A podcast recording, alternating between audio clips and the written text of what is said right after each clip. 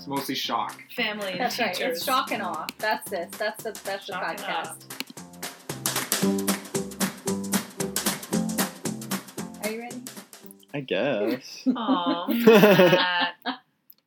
Hi, Superman. welcome back to Center Ed Teaching. Um, we're glad that you're back with us again today. And just a reminder to like, subscribe, and review the podcast. It's really important to me. And the fact that there aren't that many out there yet just cuts me to my core. It's really hard, guys. We're we're trying to call some hotlines for Matt. It's rough. Yeah, yeah, I Just know. needs a couple lines. That podcast. Um, so speaking of hard things, we're actually going to be talking about a pretty challenging topic topic today, and that's regard to what happens with students over the summer, whether there's learning happening, there's regression happening, or if there's other some kind of inequality happening. Um, because I can't do that alone today, I'm surrounded by some brilliant people. So Courtney and Roberta are joining us again, Hello. hey. I've And- missed you. and for the first time, Nick's going to join us. Woo! So. Nick. Welcome. Nick just waved. Yeah. Hello, Nick. Welcome. New to new to sounds. Potting, Hey. podcasting. and Nick, can you just say about for us, please? Uh, now it's gonna be hard. About About. Oh, a little Sorry, yourself. yeah, I was uh, I was trying to put Nick on the spot there We to show that he's from you. Canada. Um, but if you don't mind, just giving people just a brief summary of kind of who you are, where you've been in education. um, yeah, sure. Uh, my name's Nick, and I was a classroom teacher in Winnipeg, Manitoba, Canada. Uh, I'm a PhD student in the philosophy and education program here at Teachers College.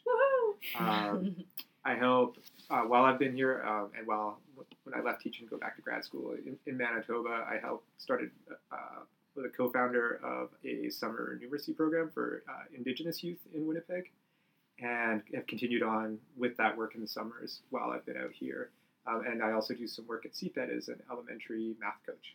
Yeah, you do. Um, yeah, he does. Just in case there are listeners that aren't as familiar, can you speak to you when you say Indigenous youth, what that means in Canada? Oh yeah, sure. In in America, uh, uh, folks will use like uh, terms like Native American uh, to uh, refer to the first peoples of uh, this continent, um, whose civilizations and nations and, and laws predated many of the ones that showed up afterwards. Um, in Canada, it's a little less common, so people often say First Nations or Indigenous uh, when referring to uh, similar populations of people, just to flag that uh, these communities stood independently of the showing up of the Canadian nation state or the U.S. nation state.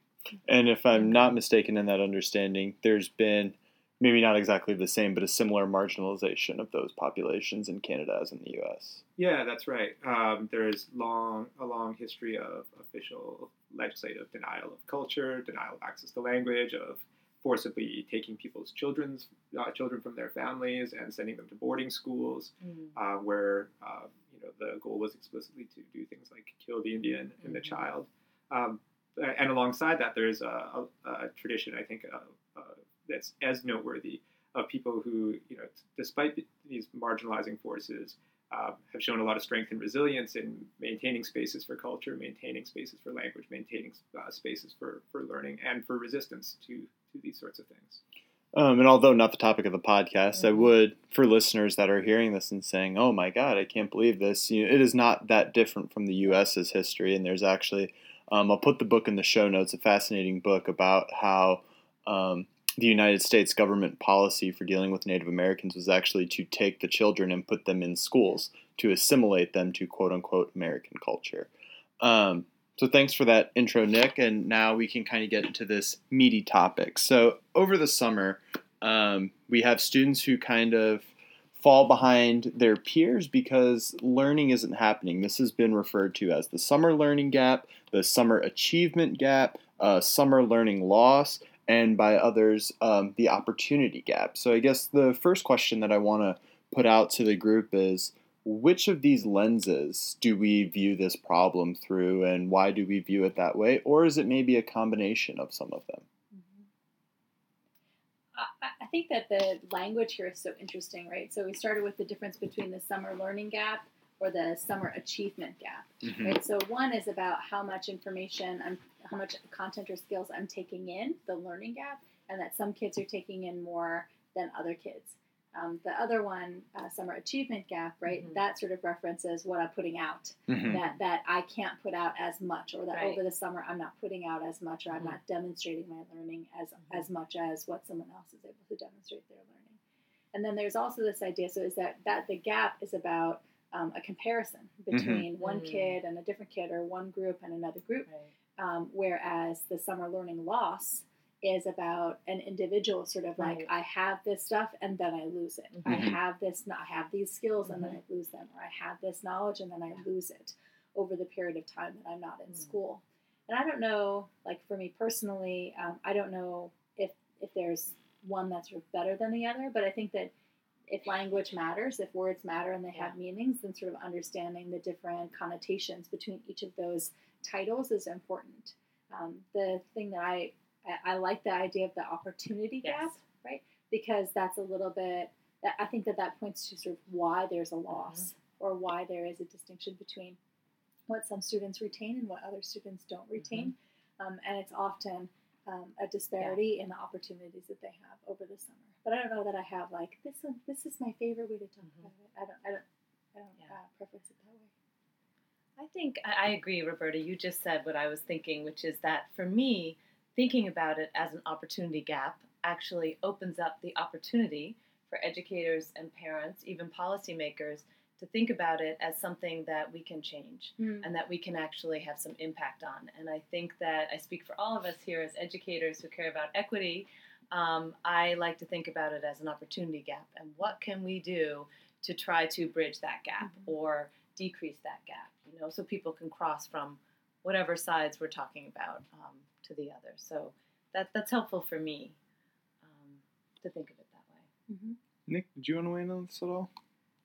yeah, I guess like I think one of the things that strikes me is kind of kind of interesting is just the the framing of it as a gap, which kind of supposes there's some way that like things ought to be, Mm-hmm. uh, but that we're somehow Sure. like failing to, to measure up. Like just it's not merely descriptive, but that we're noticing that there's a distinction between particular groups of people or people with access to particular kinds of things, um, and that there's a sort of uh, concern that maybe that's not the right kinds of access or Mhm. uh, to support the right kinds of outcomes that, Mhm. that we're that we're shooting for. Um, and I think that that just adds uh, an element of like uh, concern for things like justice or like what we Mhm. require to have democratic citizens uh, that kind of emerges into part of the, the picture when we think about summer learning and Mm-hmm. what its consequences are or are not for us as, as a society. Yeah. Mhm. I think that the the the aspiration, right, is that like where my students are. I've got two kids at the end of the year. They're both getting you know 80s, or they're both B students at the end of the year. They should both be B students at the beginning of the year. Mhm. That you can sort of take that summer months and and and fold it in on itself. And if if if September ends where August left off, or where I'm sorry, if September begins where Mhm. June left off, that everybody should be right where they right where they ended. Sure. Right, they should start right where they ended, and that what what we see is that that, that doesn't happen. Mhm. Yeah. And the question about the the question is why doesn't it happen, and what is what is sort of a an expected amount of atrophy to like what can I sort of anticipate or expect? What's what's a, a normalized amount or Mhm. what's a typical amount? And then when that when it exceeds sort of what I would expect or what I would normally expect, what causes that, and is there anything that can be Mhm. done about that? Yeah, so I, I have some opinions on this, but I, I think I'm actually going to save kind of what I think towards the end when we start talking about actions forward. But it sounds like as a group, we're settling possibly on the term of opportunity gap, with Nick maybe problematizing the actual gap Mm. um, Mhm. in there. But can we define maybe more explicitly, um, citing some of like the research that's been done? What is it that's actually happening? What demographics are most affected by this? Um, and kind of what are the outcomes from that? Mm-hmm. Um, I mean, we know that uh, in general, uh, it's a, there's a s- substantial amount of learning change that anyway that happens uh, over the summer, uh, and that access to summer learning opportunities is a significant uh, determinant of that change, uh, even when you control for socioeconomic status and race.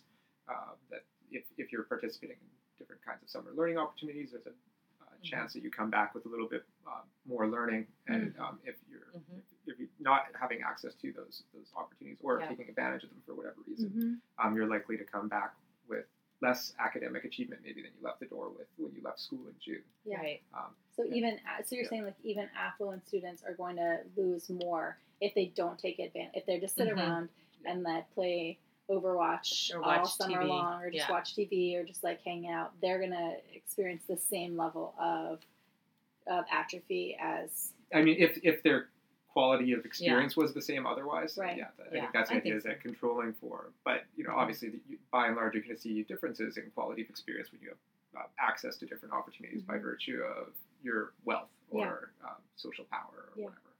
It, it's interesting too because I think one of the things that's a major motivator for parents to get their kids into summer learning opportunities is their own ability to sort of be with their kids over the summer or not, Sure. right? And that like if you are um, in a, a, a family where both parents are working um, all day and if the kids are not old enough to take care of themselves, that's a huge motivator to make sure that your kids are in some sort of a summer Yeah. program, whether that's a sleepaway camp or a day camp or some sort of summer school or other kind of programming, because you're just like literally not around. Mhm. Um, and and so you either have to pay for childcare or you've got to find somewhere um, somewhere something for the kid to, to be doing while while you're at work.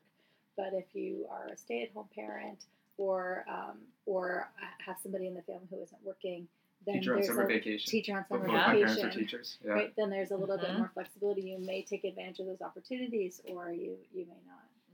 Yeah, I think um, one other thing that we should put out is the the difference in like achievement learning that we're talking about is Mhm. specifically about academic or traditionally conceived of academic learning, um, because there are summer opportunities or not necessarily summer opportunities, but things that students have to do in the summer that that might limit that. And I just want to put that out there. Um, Roberta, I know you had some thoughts on this before getting there. I thought you said something interesting before we started recording, Nick, and that was actually that the increasing divide um, between groups during the summer is actually more significant than during the school year, um, except for like one demographic set. Is that is that right?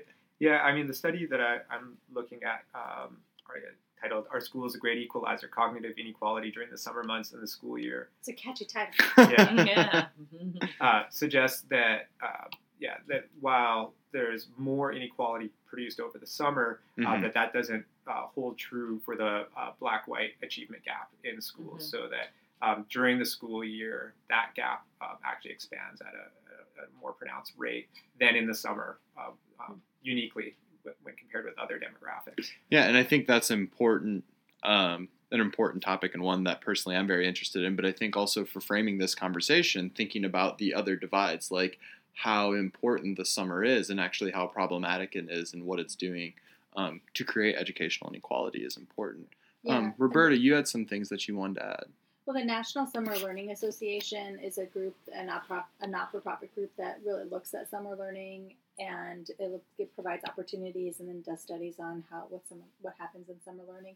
And some of the stats that they quote on their website, summerlearning.org, um, talks about that students who don't have opportunities um, over the summer are going to lose between um, a, a half a year to three years um, in elementary school by the fifth grade that they might actually fall two to three years behind their peers because of a Right. lack of um, sort of overtime, right? So like summer on top of summer Each on top of summer. Yeah. That, Mhm. that slide um, going Mhm. going back and forth. Um, that they're going to lose about two to three months um, of reading and math gains um, over the course of the summer, and that um, it's also a really big impact not just on their academic learning but also on health because especially so many low income students and families receive um, lunch free or reduced price lunch and so they get, this is like at school is the Mhm. only place that they're getting regular food so when they don't have opportunity to school over the summer they Mhm. actually don't have opportunity to the same um, i wouldn't even call school food like healthy food Right. but it Regular is, security. but it is like food. food. and food security. That's right.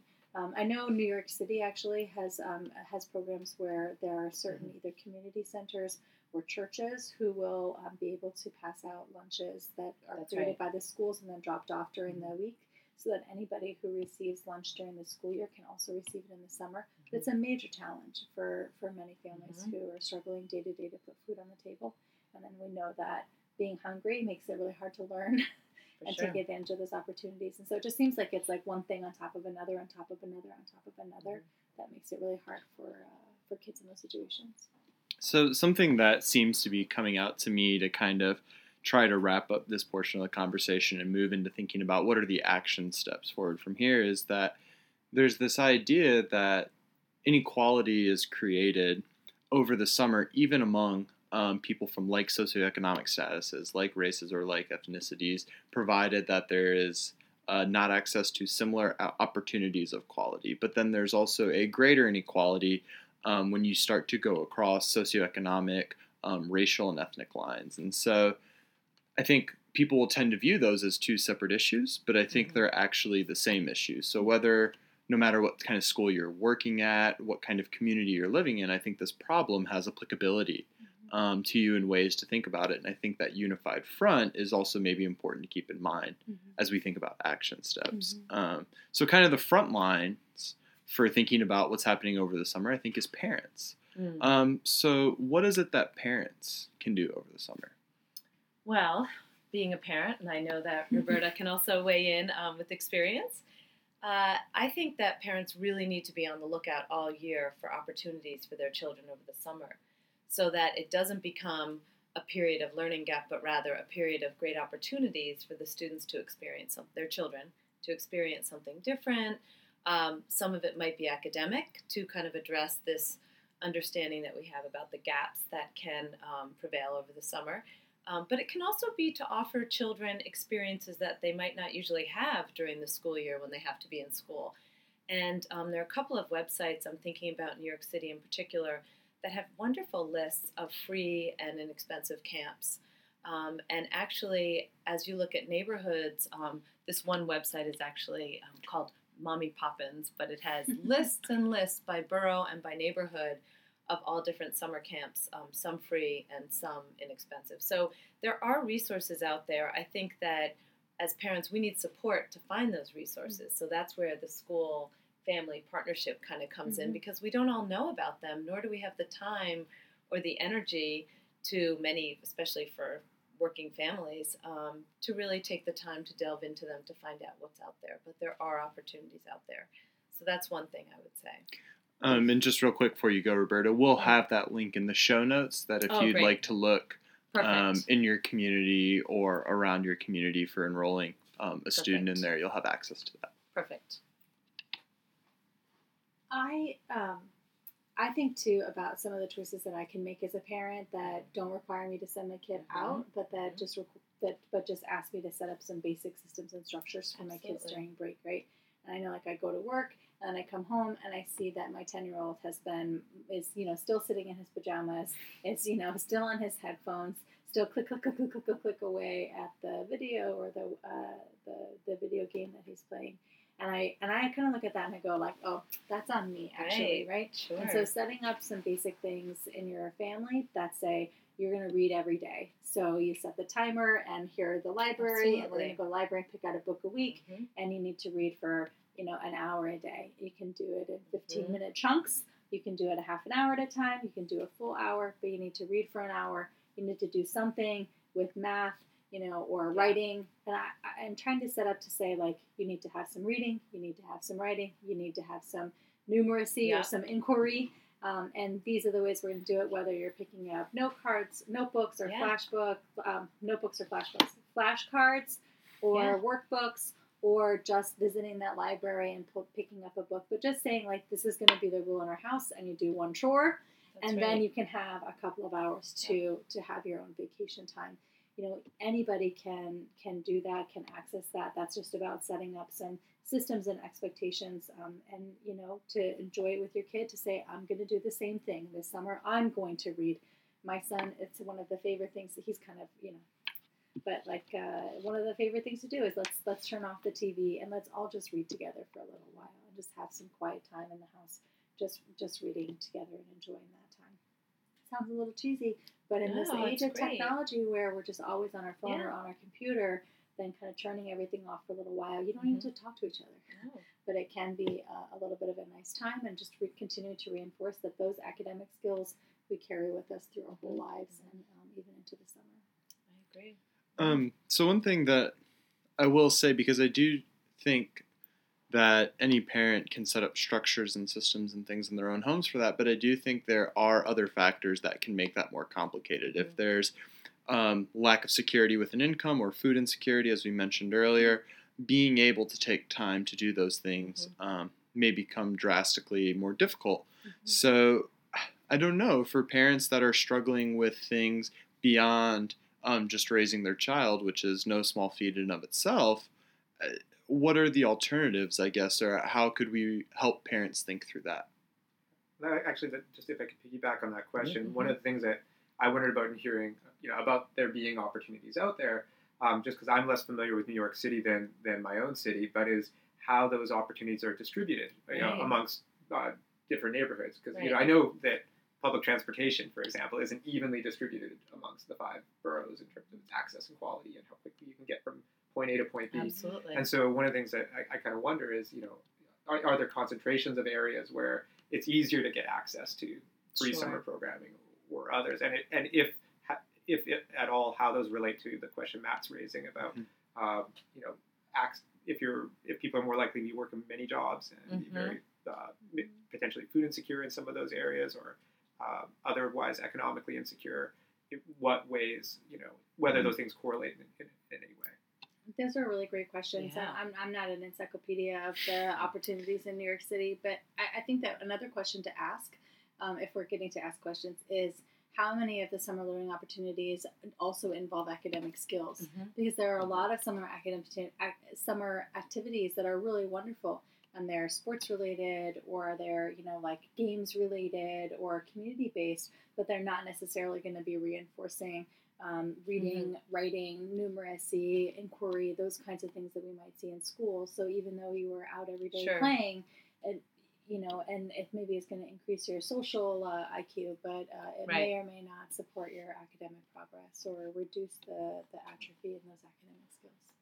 Yeah, I mean, one thing that I was thinking about as you were talking is that I do feel like in New York, the library is something that could be leveraged. Yeah. Um, like when I worked in Detroit, oftentimes for students to be able to get to a library, there wasn't reliable public transportation, and that was in some ways a pipe dream, or Mhm. would put the a student possibly in an area that wasn't safe for them to be by themselves. Mm-hmm. Um, so I think at least like in New York, New um, York public library system yes. is really strong. It's really Yeah. strong. And I think the Yeah. city has really committed and doubled down on Yes. those libraries, especially those local branch libraries. Mhm. that they're you know There's within most of the cities within the boroughs Yeah. or most neighborhoods within the boroughs they have either a library in their neighborhood or in an adjacent neighborhood that it's either Yeah. accessible through by walking or through um, public transportation um, the new york city parks parks and rec also does a really nice um, summer it is more of an athletic uh, Mhm. opportunity but they have a day camp from like 9 to 11 or sort of morning um, split up by ages that um, have kids do track and field. Um, and that's uh, 100%. That you guys have my, my kid has been Yeah. doing, doing that for Mhm. years. They have you know track and field twice a week, um, completely free and all supported by the Yeah. city. And it's in a big track meet uh, Yeah. out on uh, Randall's Island summer. Isn't that great? I'd like to jump into the libraries because uh, library was sort of my children's summer day camp when they Mhm. were young, and when I was a teacher and was around a little bit. So that said, I was kind of monitoring and Mhm. supervising, and also taking some of my time in the summer to take them to the library. Um, I think that that's a, a really, really great resource, Matt, and I'm glad that you brought it up. And Roberta, you also feel that way. Um, I think it's a time for perhaps schools need to support parents to do this, but families or, or teachers to help students think about what do I want to read? What are my favorite series? What kind of books do I like? And then the summer becomes an opportunity to expand your reading into your own personal passions and interests. Yeah. Um, and so my, my poor kids used to have to carry home, you know, huge piles, but then it felt like a luxury to be able to spread them around on the Mhm. floor from the library, and then we, we would return them. So I really encouraged figuring out is it Captain Underpants this year? You know, that wonderful series, or Junie B. Mooney, I remember, had a big showing in our household one summer, um, and kind of luxuriating in something that you're passionate about. Um, and I think that the numbers, to go back to them, do show that it's reading where we supposedly have the largest gap. I mean, I mean, where we have a large gap, um, and and maybe that's where we could address that that issue as well. I want to double down on what you Yeah. said, Courtney, and to answer your question more directly, Matt. Like, Yeah. what do parents do when they're struggling, you know, to find these opportunities? And they may be struggling to put food on the table. So Right. sending my kid to the seven hundred dollar a week camp is like out of the Mhm. question. Or even a Um, fifty dollar a week camp. 50, Yeah. Abs- right? 100%. Literally doesn't not free matter, is- right? No, not Often free is the barrier. problem. That's right. Mhm. So, but that's where I really think that like parents are they need support from their local schools. Totally and they need that that homework packet. They need that summer project. They Mhm. need that. They need some sort of scaffolding and support from the from the outside of Yep. the family that doesn't cost any money, but that can help them to create that structure in their family. Say like, this is what we have to do, Mhm. and you have to do it. The school, the school said so. So that's why we're here. And and um, I think oftentimes teachers don't. Some teachers or some schools are really dedicated to giving that summer reading list or or make, making those recommendations, but they sometimes feel um, apprehensive to really make it an assignment or to make it an assignment that's worth a lot for the kids for the next year. Mhm. But I think that it can be so valuable. Um, so you know, most parents really, really care about their kids' education and are going to be responsive to a requirement that the school offers if it's communicated clearly. So really putting that out there and and really creating a structured project or a structured expectation around um, around those academic skills, I think is something that's going to be very very helpful to Mhm. those parents who um, aren't able to provide their students with uh, other kinds of opportunities. Yeah, I mean I that was kind of the place where I wanted to go next, thinking about what can teachers and administrators do to help this. And I think what you guys have already touched on is recommending materials to work on. When I was a teacher, I was always very specific about it. Um, I did have a summer assignment that I had for the incoming kids, but for those who were leaving me, um, I would set up plans because they would say, you know, I really want to work and read and continue to do this. And so not only would I recommend books, we would actually map out how many pages a day, That's what great. days they Yeah. would read, That's awesome. and most importantly, what days they wouldn't read. right. So that they still felt ownership of that summer because if a student gets four or five books to read over the Mhm. summer, the first reaction may be, oh my God, that's too much. But if you break down, say, actually, you know, 15 pages a day, four days a week, this is what you'll read in that summer. And so I think being not just recommending, but very clear in that path. I also found being available via email or if you're comfortable enough, like text message or Mm-hmm. phone, because giving students that connection to school, like, hey, I was actually, I just found this article and I was wondering what you thought. That's their attempt to Mhm. engage intellectually, and that takes five minutes of your time to provide that. Um, and the other thing, which I've never done, but I've seen other teachers do, um, is run a Google site or Twitter or Facebook over the summer, where they'll Absolutely. just they'll have a bunch of students um, connected to that, post reading material, and allow the students to respond to one another, and that's kind of a low lift on the teacher. Um, and then this one is probably the least appealing to teachers, but volunteering over the summer, bringing kids into your classroom once every three weeks over the summer. It, I realize with some buildings that's hard to get the permissions and to get that unlocked, but I do believe most administrators, if you go to them and say, "Hey, I want to help kids learn over the summer," there there Sounds will crazy. Yeah. there will be support for that, and, and I found that effective um, with my students, not just academically, but in feeling connected to the school. Um, you know, we would provide meals when they would come in to to deal with fu- food insecurity and provide those those benefits for students. Um, I don't know if people have other recommendations for teachers, but at least that's what I've done in the past. Well, I wanted to hear more about the, the numeracy camp that um, that you do, Nick, and how you set that up for the students, and also how you Yeah. do an ap- academic program that that teaches those skills, but also is separate to school and feels separate to than school.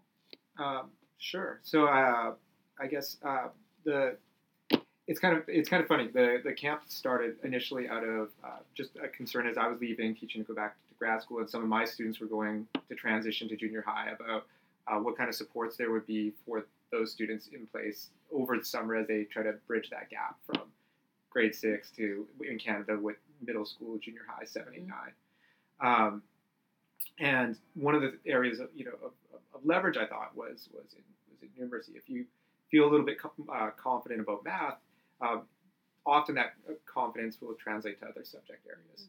Um, and the, the students who I was most concerned about were students who weren't connected to other summer programming, uh, who for a variety of reasons, um, had sort of fallen through the, the cracks of, of, of what was available uh, in the community.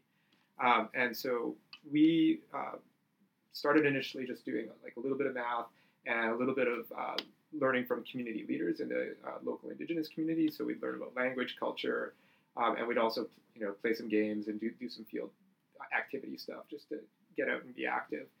Um, and that developed over over course of four years into that initial cohort of students becoming um, youth leaders to lead and mentor other students, and we started to do a little bit more ambitious uh, multimedia projects on a social justice issue identified by community stakeholders of, of, of interest and relevance. Um, so um, two years ago, we did a thematic project on the federal the funding gap for federally funded mm-hmm. uh, reserve schools in Canada, uh, which is 30 to 50 percent when compared with similar schools uh, off reserve. Um, and so students uh, learned about this uh, and learned about mathematical concepts uh, related to understanding what this gap is and what it means and why it's maybe unconstitutional. Um, and then created a, a, digital project to to share about that. So we uh, we made a video about the funding gap and, um, and released it on social media during the federal election campaign and across platforms. We had like 70,000 views, and the leader of the mm-hmm. opposition in Canada signed our petition. Mm-hmm. Um, and so it was a really powerful experience where numeracy and the sort of political action came together with also, you know, transportation, free meals, and a sort of holistic, barrier-free, um, culturally based uh, approach to, to learning and having a positive summer experience. And is that funded through the school system, or how is that? How because that we, it yeah. doesn't sound like that's not like a guy going to like knock on my school. Can you open the building? I'm gonna have these kids here for a little while, and then like going home. I mean, it was all. You know, it's it's not it's not that different than Matt knocking on his, his school door. We partner with a, a university mm-hmm. um, in in Winnipeg, the University of Winnipeg, and uh, we're funded primarily through a, a, few different grant sources. I generally work as a volunteer uh, each summer, or like very close to a volunteer. Um, sometimes I'll have a small honorarium if there's uh, if there's money left over at the end of the year. Um, but yeah, it's been it's year to year funding, working with a variety of stakeholders.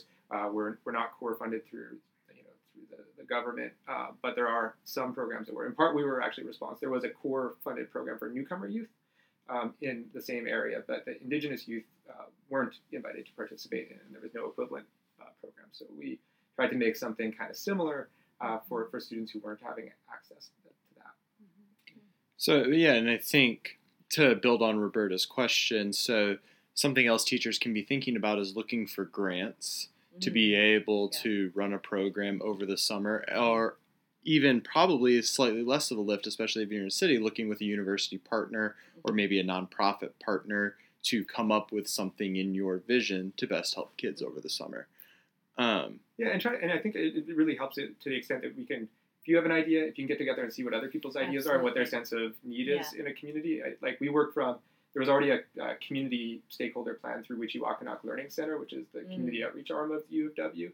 Um, and we were able to see that oh we have this idea and it aligns with these ideas that community members have identified for mm-hmm. their children and then to sort of build off of that uh, together um, and yeah, we started off. Uh, my wife didn't instead of an engagement ring, um, we, we like my wife decided that like we would use that money to that kind of fund the first bits of, of summer camp, and they were able to find some grant money for food, uh, and that was how it how it all started really uh, in terms of the funding side of things. And then by doing something, we were able to leverage a little bit more because when you do something and show that you have some good engagement mm-hmm. and results, then you can ask for more to more investment in that a great model. Yeah, yeah absolutely. Yeah. Um, so switching to other educators. Uh, what about administrators? Ooh, what can administrators do? Hey, administrators, I think a lot of it's about you. I think that you guys are in awesome positions. I'm listening to what Nick just told us, such a fantastic story. And I think that um, you mentioned also, Matt, teachers, that teachers should be out there looking for these grants and that. Mm-hmm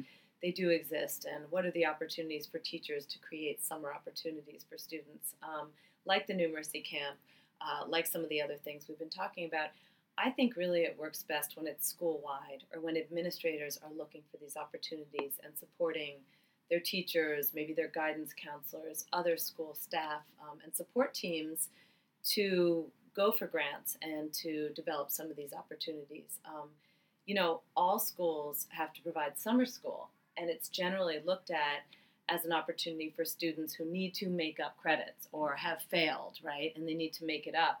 Um, some schools that I've seen have really looked at it as an opportunity to provide students with traditionally acceleration or Mhm. just you know academic opportunities to strengthen themselves um, or not atrophy over the summer so i think to go back to your question i think that um, it's wonderful and really helpful when administrators take on some of this. I think school-wide programs school-wide approaches to go back to what roberta said are incredibly exponentially more successful and helpful. Um, and they also they have staying power so you can pass it on from year to year and it becomes a school-wide culture of we support students during the summer. What are you doing over the summer? What's your project? or you know when are you going to be at summer school? whatever it is. Um, we actually um, i worked at a small middle school and we did have a summer school that was grant supported um, just for about three or four weeks i think that's about what we could um, provide and we couldn't offer opportunities financially for all students to be there it was free for the kids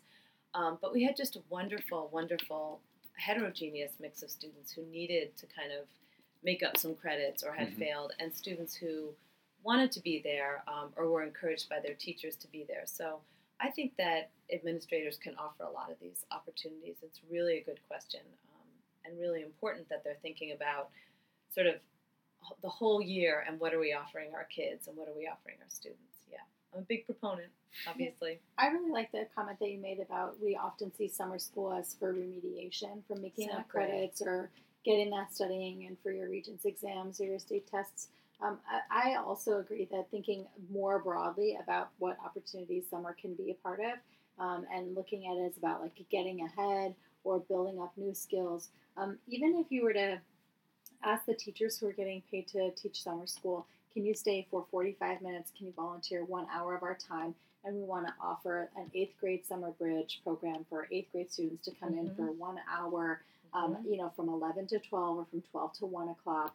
Um, during the summer to get some study Yeah. basic study skills or to do some some quick surveys or to really work on their literacy and their numeracy basic skills and beyond that really supporting our high school students who are getting ready to graduate our graduates have just they've just finished Exactly. they're getting ready to go to college you know a, a three week once one hour a week one Mhm. hour a day for three weeks on on writing a research paper or on Sure. you know building up your study habits for college those kinds of things that really that that, that are in those sort of skills that are between you know middle school and high school between high school and college so you're just taking that on and asking people to can you know donate one hour of your time to, to do this for a period of time or, or partnering with a community-based organization giving them space in your building and access to your students to be able to support a mission that they already have you know really thinking creatively about um, how that time can be well spent.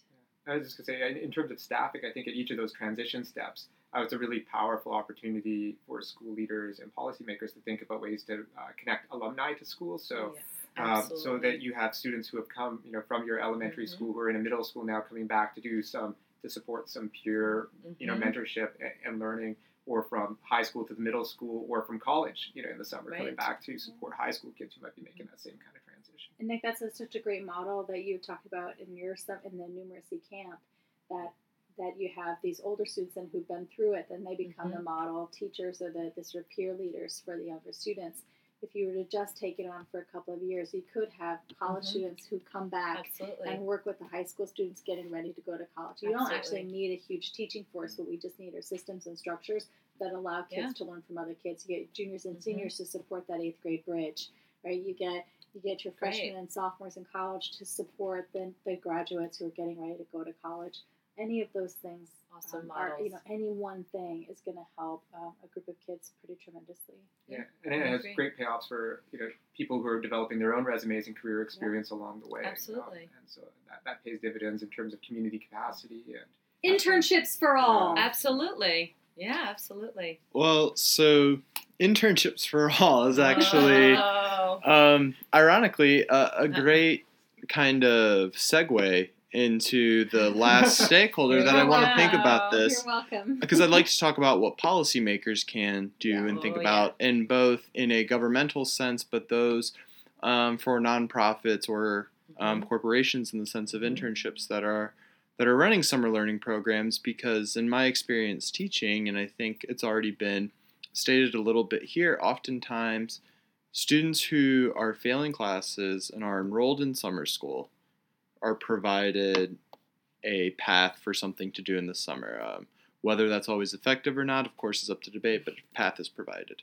Then a lot of other programs, there are cutoffs. And so whether uh, intentionally or unintentionally become uh, application based. And mm-hmm. so there's a large segment of the population that doesn't necessarily fit into either of those um, kind of camps that th- there's nothing really for. So I think something that policymakers really need to think about is how do we serve all students? How do we mm-hmm. not just um, cherry pick from what we think is the top or what we think is the bottom, but rather um, constantly see education as a growing process. And um, I, and something for me that I query, and maybe one of you, because you're far more intelligent than I, can well, can can speak to this if this is something that makes sense to be done through public initiatives um, given how little there actually is spent by the government on education, or is this something that needs to go a private or nonprofit route?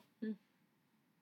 Yes. All of the above. You're welcome. Yes. Next question. Good answer. No, I mean, it would be great to see more robust summer funding programs mm-hmm. through departments of education yeah. or through um, other public funding opportunities, especially for um, are low income families of students who do not have the means to provide mm-hmm. opportunities for their kids at the same rate, and the um, the impact that mm-hmm. not having those opportunities has on those students academically in the future. Thinking about you know, so think about it as preventative care is a whole lot more expensive than the year, mm-hmm. year later, and it's mm-hmm. going to be a lot cheaper to give kids you know access to free summer curriculum um, than mm-hmm. it is to figure out how to get them all to stop dropping out in two or three years, mm-hmm. right? And there there are clear links between the opportunity gap and, and the learning gap and the mm-hmm. achievement gap. Mm-hmm. Sort of as we see those, one informs the sure. other. And dropping out of high school, not being able to complete, or being um, in the system for much much longer. Um, but I don't want to undercut the value of outside of government funding, so mm-hmm. not for profit, donation based funding parent teacher associations using some of that PTA funding, those donations mm-hmm. to provide opportunities for kids in the summer. Um, and, and, and private organizations who, who recognize that it, it is in their best interest to give back to the community so that the community can be well educated mm-hmm. to take on those jobs for that organization in the future. So, I mean, I know I sort of said flippantly, like, yes, haha, yeah. but also, I mean, like, yes, yes, uh, we need all kinds, I think, and, and and we're in a bad place when everybody wants to point the finger at somebody else and say, well, it, that person should do it, that person should do it, that person should do it. We should all do it. Well, I, I think for me, and sorry if someone else wants to weigh in, they can weigh in, but the way that you framed it is that it would be great if our schools could provide education to everyone and things throughout the year.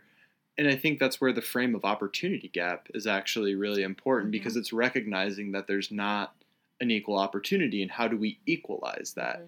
And if that's left to the private sector, I wonder if that outcome is not as strong as if it's left to the public sector. I, I mean, I don't know. I don't have an answer on this, but I think that's why it's so important to think about how we think about this. If you think about it in terms of learning loss, I think it becomes easy to put it on the students, right? Yes. Like you're losing that learning. Mm-hmm. If you think of it um, as an achievement gap, you're weighing what's happening over the summer in the terms of some kind of testing that comes out with a number, as opposed to the other cultural factors that are happening. Whereas when you take that opportunity gap frame, um, that problematizes the problem mm-hmm. in a completely different way. I mean, I don't know. I'm kind of rambling. So if someone else wants to say something, they can. But I, you know, yeah. the word opportunity gap makes me want to jump in because I think it is all about.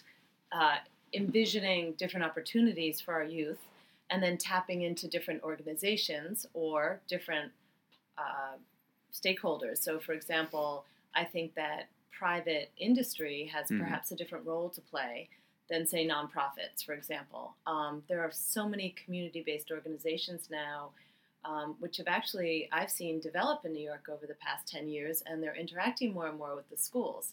So if we could just leverage that, and if policy perhaps could support schools to be tapping into what the community-based organizations can offer even over the summer, not just during the school year, then that's sort of a win-win. Similarly, um, you know, I've been through the internship uh, rigmarole a number of times now with my older kids, um, and that's that's a really complicated, very complicated thing also because who gets the internships and who's left out, and Mhm. for a long time, internships didn't have to pay, and so it left a whole swath of you know the majority of kids actually out of the Mhm. equation who had to work over the summer.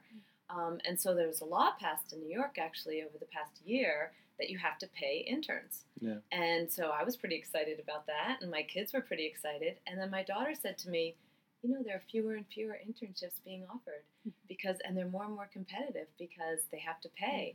And she named a bunch of her friends who, you know, were applying for these internships, and there were fewer and fewer. So I think I'm just putting that out there.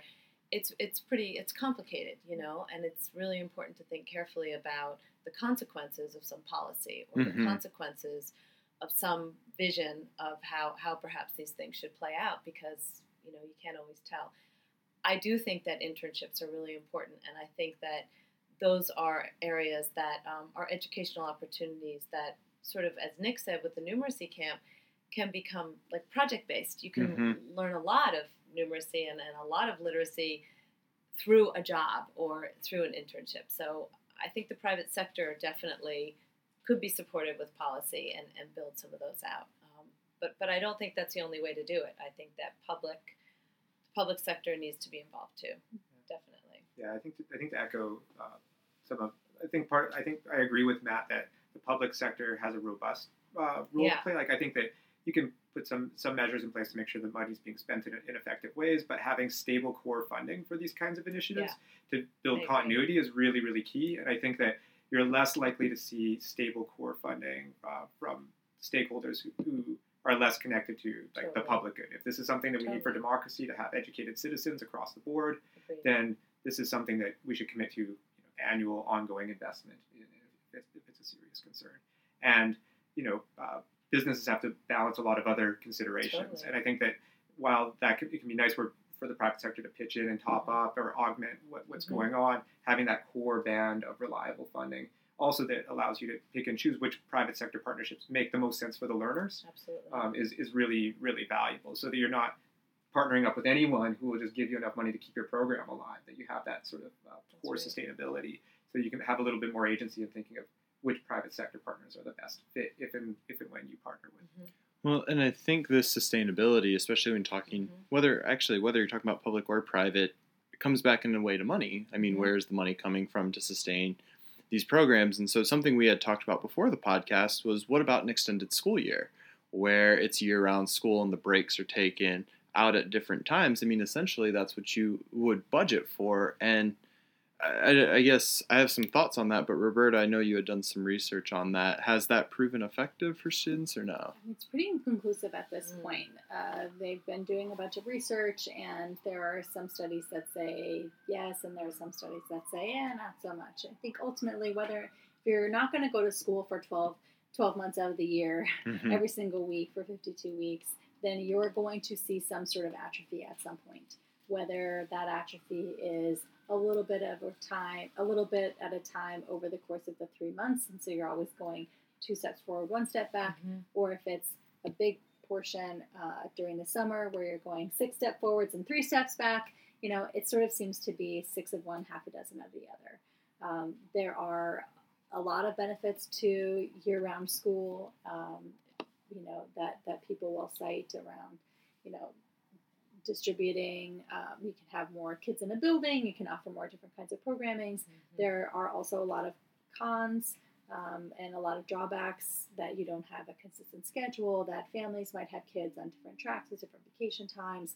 That that we do have, for better or worse, uh, a rhythm to the year in our culture um, that that indicates sort of summer as a time for relaxing Mhm. vacations, and that that happens beyond the school Mhm. years as beyond school aged kids as well. So right now that the, the research is not conclusive that it's either better or worse um, to have year-round school. The question is just when there are gaps um, in in official schooling where are there opportunities and what are the best opportunities that we should be looking for for our kids I want to come back to this question. It's so important. Like, whose responsibility Mm-hmm. is it? And I don't mean to like be a stick in the mud about it, but I just going to keep coming back to saying like it really is everyone's responsibility. And I think part of the challenge we have in our culture is that we think about summer learning opportunities or learning opportunities on break being only the parents' responsibility, right? That's over the summertime, unless you're teaching summer school, like schools want to say, I'm out, right? Districts want to say, I'm out, and everybody deserves a vacation. But like every when everybody wants to sort of say like, okay, it's summer, it's not my turn yet. Either that that kid isn't mine yet, or that kid isn't mine anymore. Right. You know, it it does fall to the parent, and parents need help figuring out what are the best opportunities for their kids. Um, they need help understanding the importance of those opportunities and why it's so important for them to find a spot um, for their kid to be learning over time. And I'm going to come back to say I, I think that yes, a, a core support from um, from our government that's going to be more stable is really really valuable, and also private institutions and Mhm. donors Do need part. to be considering the impact of having a well educated generation, and that is only going to serve them in the future. I'd love to see a program where they get point. I don't know. I'm not an econ- economist, right? But like that that that for every investment that a private organization makes in a in an opportunity for youth, they get to you know Sure. deduct that from the taxes they're going to pay. That's a one to one, right? Like what the company would give to the city, what the city would give to the kids. You know, make that more direct, and they can put it on their brochures about how great they are, and people go, "Oh, that person did that. That's nice. I'll shop there." Whatever. Like we need to be using all all points of access to benefit our kids, and not saying it's only one person, or it's here, or it's there. Everybody needs to pitch in because everybody is going to benefit. Everybody's going to benefit from a well-educated generation, and everyone is going to lose from from a poorly educated generation. So, thank you, Roberta. Sorry. No, that's all right because I think I think agree. That's Pound all I my have to say. on the table. I think- Absolutely. I Dude, I'm think- not going to get invited back next. Time. Yes, you are. That was great. Well, we could, we could, we haven't addressed, you know, the the gap by trying to level down and just banning reading in the summer Yeah, for anyone who's getting ahead, right? Level That's down. So, so I like I like Roberta's strong claim that it is better to, to learn than not learn. Yeah. 'cause it- we've been That is operating under claim. that assumption. That's, That's right. right. It's my claim. But we could just boycott so. learning. Yeah, we Yeah. are we are not going to institutionalize Fahrenheit 451 into this podcast. numbers. But uh, Roberta, I think, had expressed essentially kind of like our final thoughts in her summation of this. So I'd like to give each of you um, also time to summarize maybe your thoughts from the conversation, something that has been said you'd like to repeat, or something that hasn't been said that you think is necessary um, for this conversation. Well, basically, I just want to say, Roberta, I agree. I think I, I really do. I think that it's everyone's responsibility. Um, we need to be looking at our youth. We need to be thinking at all times about how we're supporting them from ages, you know, from birth up to 21, 25, whatever it is. Um, and I, I just think that we all need to be taking it really seriously.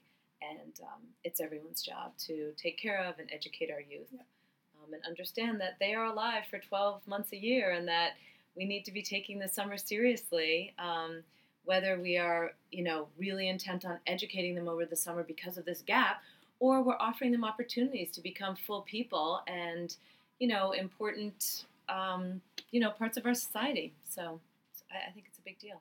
Everyone's issue. Yeah, yeah, uh, yeah. I think I definitely agree with uh, you know we need everybody in in terms of stakeholder engagement and, and people contributing. I think that everyone has a play, uh, place to play. I also really think that um, that emphasis that, that I've heard throughout the conversation on like a concrete plan, whether that's at the level of individual classroom teachers, individual families, uh, or you know teach uh, administrators and policymakers having concrete plans and systems and structures to address these so that we're not only you know Mhm. bringing everyone to the table but also really thinking about the division of labor and who can contribute where and i think that, that those happen at all of those levels you know it, it happens at a very local level and at a very broad Sure. policy level but to the extent that we can bring that broad engagement with a really concrete rigorous plan Yeah. um, we have opportunities to, to have a more educated society That's And right. that wouldn't be such a bad thing And I know I did mine already. No, no, Can you I can go again. Always.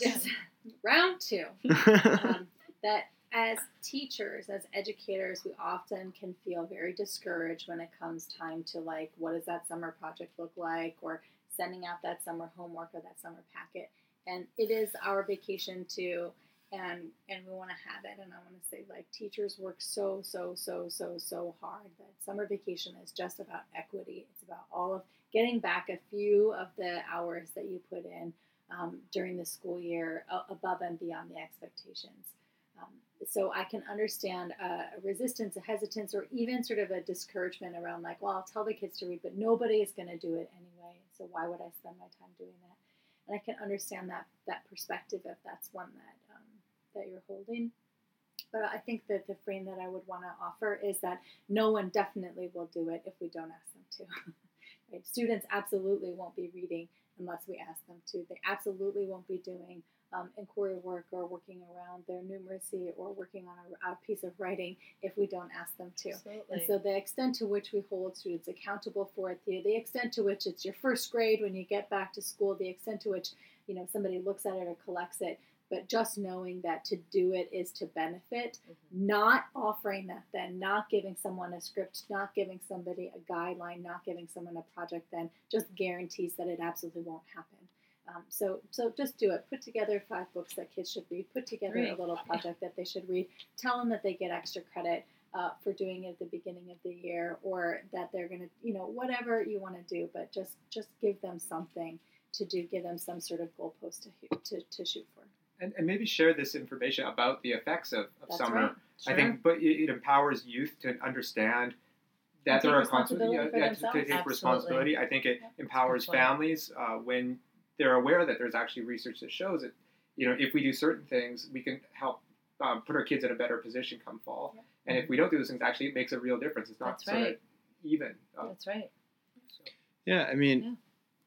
I've been trying to think about how to to put what I'm going to try to articulate together, and I've not really been successful. But I think no matter how hard we try as teachers during the school year, students still carry that identity of student, and there are things that trouble students outside the classroom that they never take a back seat, but they're not as apparent because there are so many things with school. And in the summer, that intervention of school, that positivity, hopefully, of school is completely taken away. And if there are troubles there, um, whether they're family troubles, whether they're community Mhm. troubles, whether they're individual troubles, um, those come out full force. Mm. And we haven't taken ownership, whether that's as a school or a society or a community, to provide for that accountability and growth during the summer. Um, and, it, and I don't know how that's done, but I think that's something to think forward. I mean, like I know myself over the summer, I had to work every summer from the time I was 11 older to provide money. I mean, my family needed that. And so there wasn't necessarily the opportunity to go to a camp or do things like that.